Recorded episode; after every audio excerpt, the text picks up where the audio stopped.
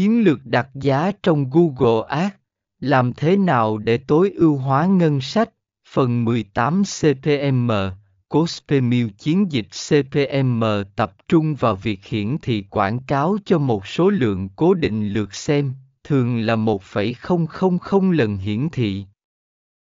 Đây có thể phù hợp nếu mục tiêu của bạn là tăng nhận thức thương hiệu. CPA Cost acquisition chiến dịch CPA đặt mục tiêu vào việc đạt được một mục tiêu chuyển đổi cụ thể, chẳng hạn như một giao dịch hoặc đăng ký. Đây là lựa chọn tốt nếu bạn muốn tối ưu hóa chi phí chuyển đổi.